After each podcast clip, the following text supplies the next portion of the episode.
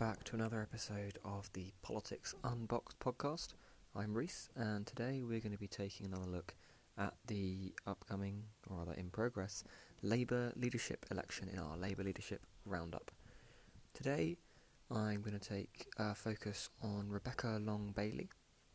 She is at the moment one of the the favoured two candidates out of the four. Her and Sir Keir Starmer seem to be topping uh, most of the polls. Uh, Sir Keir Starmer is still the front runner if there had to be one, but Rebecca Long Bailey is really pushing him the most out of all of the other candidates. Lisa Nandy and Emily Thornberry both uh, both behind where Rebecca Long Bailey is in terms of challenging Sir Keir Starmer.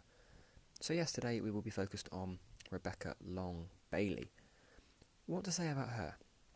Well, she is the darling of the left.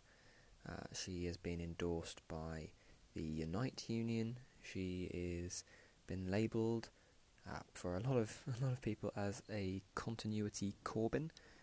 Um, some people will find that absolutely wonderful to hear. Other people will despair. And fairly importantly, when asked how to rate Jeremy Corbyn's time as leader of the Labour Party, she now infamously responded 10 out of 10. So it's it's interesting. She has portrayed herself as the uh, the left wing, the out and out devout socialist candidate. Um, and it's, it's, clearly a position that she holds. It's clearly a position she wants to portray herself as.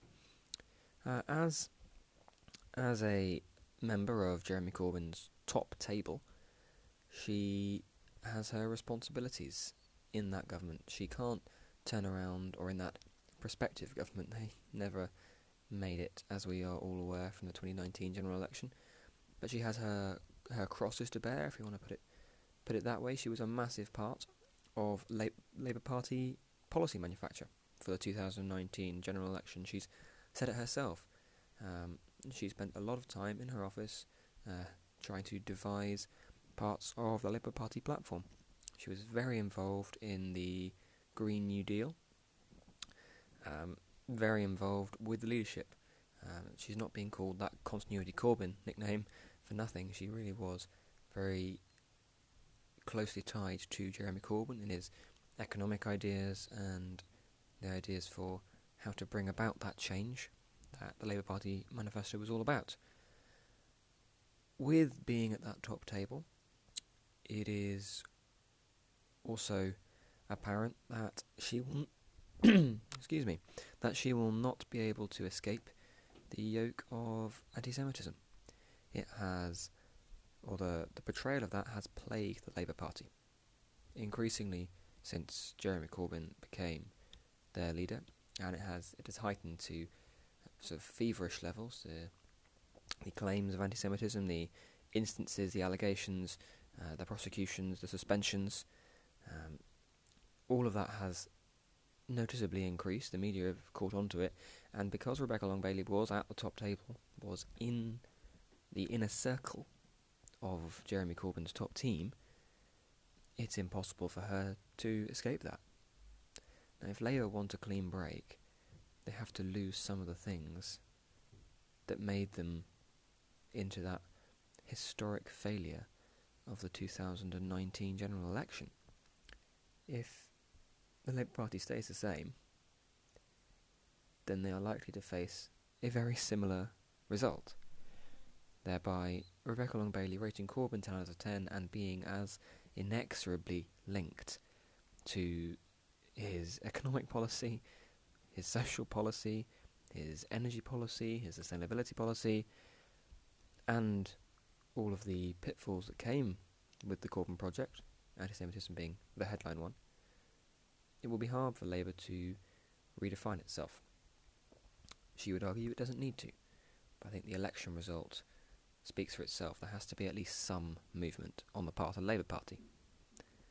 So, Rebecca Long Bailey is a northern woman. Two ticks straight out of the box.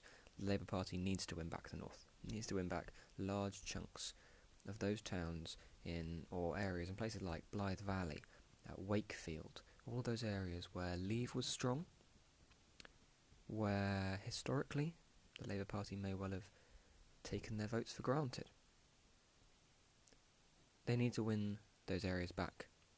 And in the, the northern category, Rebecca Long Bailey can bring firepower, can bring a lot of firepower into this debate. Uh, she plays a lot on the fact that she lived through sort of the deindustrialization period, the 40 years of, uh, of Thatcherism. Um, and also, it would be a bonus for the next Labour leader to be a woman. The Labour Party has never had a female leader apart from acting leaders. Uh, Harriet Harman uh, served as acting leader for a while, but um, as a permanent leader, the Labour Party has never had a woman, and rightly or wrongly, they feel the need, or a lot of people within the party feel the need to make the next leader a woman. Now, I've already done uh, a podcast episode on that. It was episode episode three, uh, when I talked about whether Sir Keir Starmer should actually drop out of the race. Um, and I then went on to talk about, about women in politics. So if you're more interested in that, episode three of this series is for you. But as it is, her credentials for being the leader to sort of try and win back the electorate as a, a northern woman, they're not looking too bad. Uh, she could play a role similar to the role John Prescott played in Tony Blair's administration. He was there to keep the dyed in the wool Labour voters, the people who are there for the socialism, they are there for all of these traditional Labour Party policy, Labour Party policies and platforms, and who might have been turned off by by Tony Blair and his his neoliberal economic plans or the third way. She would be a candidate who could certainly shore up those uh, those voters. Now, one thing that's very important to understand is that Rebecca Long Bailey is not a unity candidate. Out of possibly all the candidates on the stage when they have their leadership hustings, she is perhaps the most isolationist out of all those candidates. She is sticking clearly to her principles, but the Labour Party is a broad church. The Labour Party has socialists, the Labour Party has social democrats, the Labour Party has a few neoliberals who are still around from the time of, of when Tony Blair was there and they came for the, the economic policy. It has to be a broad church. So, as a unity candidate, Long Bailey doesn't really pass the test. Also, if Labour is going to ever have power again, it has to win an election. That is fundamentally the purpose of a political party. It is a mechanism through which people who have a grievance or who have a particular issue about which they are uh, very, very keen on seeing resolved, political parties are a mechanism for those people to get the levers of power and thereby influence the society in which they live. If the Labour Party is going into this leadership election not thinking about trying to win the 2024 election, then the Labour Party may as well disband. If the Labour Party does not win power, it's a non entity. It becomes a pressure group. It becomes as as politically active as a pressure group. Because without political representation, a political party is essentially just a pressure group. Rebecca Long Bailey could divide the party. She could. There are a lot of people who have been potentially not overly enamoured by all of Jeremy Corbyn's leadership, taking it to the left, then they could end up just flat out leaving the party some people have, on good authority, some people are actually considering if a strong or a firm left wing ticket wins both the leadership and the deputy leadership, that they will have to seriously consider their membership of the Labour Party. So it is, it is just wrong for people to wonder or to expect her to try and play some sort of unity card because her speeches and her rhetoric clearly espouses that she will be more divisive than than a uniting figure. Sadiq Khan said uh, that in order to be successful again, the Labour Party shouldn't be thinking about narrowing its tribe; it should be thinking about expanding its tribe. And Sadiq Khan is absolutely right. And personally, I may, it may be that I will eat my words on this in in uh, five years' time if she becomes leader of the Labour Party and wins an overall majority in the House of Commons. But at the moment, I'm prepared to suggest that if she becomes the leader of the Labour Party, then the chances of them increasing their voter base to return them to power would be slim. Incredibly slim. Uh, she would likely be another one of the, the darlings of the Momentum group of the party. And there are a lot of people, uh, notably Alan Johnson, a former uh, Home Secretary under the last Labour government, who said, sort of after the 2019 election defeat, that they want Momentum out of the party. There are plenty of people who will think now Momentum have had their chance. Rebecca Long Bailey represents Momentum quite clearly. She is the continuity Corbyn candidate. That is almost just as a statement of fact there. She is a continuity Corbyn candidate.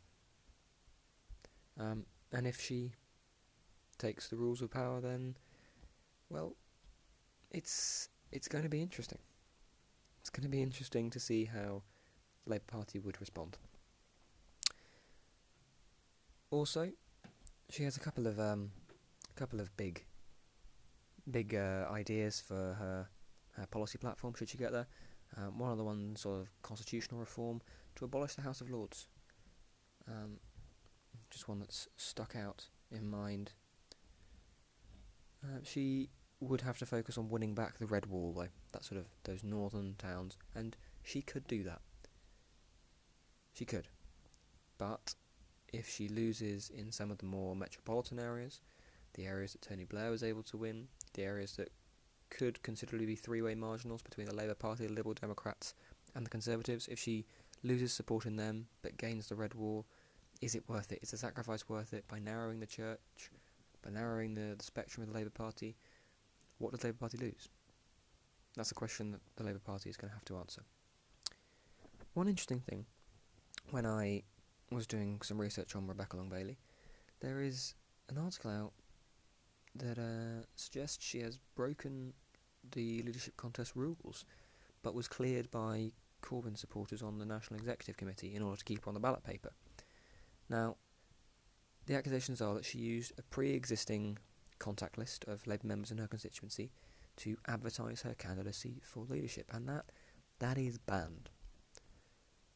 Now, whether or not she did that, I don't know. I haven't got the, the information, but the allegation was made, and there are several MPs who I hold in high regard who are making those allegations. So there's enough smoke for there to conceivably be a fire. Also, if she does win the leadership and this story becomes larger, well, then we could be in a, a situation where the Conservative Party or the Liberal Democrats or whoever is up against the Labour Party in a direct contest could turn around and say that the leader was undemocratically elected. They could paint the leadership in a bad light, and it could have similar effects to what Ed Miliband had in 2015. Because he'd beaten his brother in the leadership election, he was he was portrayed by the Conservative Party, um, some of the right-wing press in the country, as a figure lacking in, in certain in certain moral scruples. It, it was a, a divisive campaign, and I'm sure I will get on to the media and the 2015 general election at some point throughout the, the course of this podcast. But if there is a cloud hanging over how Rebecca Long Bailey got leadership of the Labour Party, have no fear. The Tories, the press, whoever wants to fight Labour will pick it up and will run with it because that is politics. She also has uh, some personal views on, on abortion that could be could be raised. Now, they these shouldn't be relevant. They shouldn't. Your personal views, as long as they don't uh, cause conflict with public policy ideas, your personal views, they're fine to be left out of most public discourse.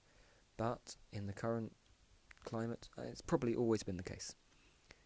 Personal views and policy ideas get conflated. And the people who will be battling against the Labour Party will use that evidence. Whether or not it stands, that's not for me to say. But they will use it and people will judge her on it. Right, I have run out of time um, to talk about the actually fairly new MP. She was in from 2015 to to, uh, to present, Rebecca Long Bailey. So that is going to be the end of the podcast for today. Uh, so that was all one focused on the Shadow Secretary of State for Business, Energy, Industrial Strategy, and that was Rebecca Long Bailey's sort of profile in the Labour Leadership Roundup. Thank you very much for listening, and goodbye.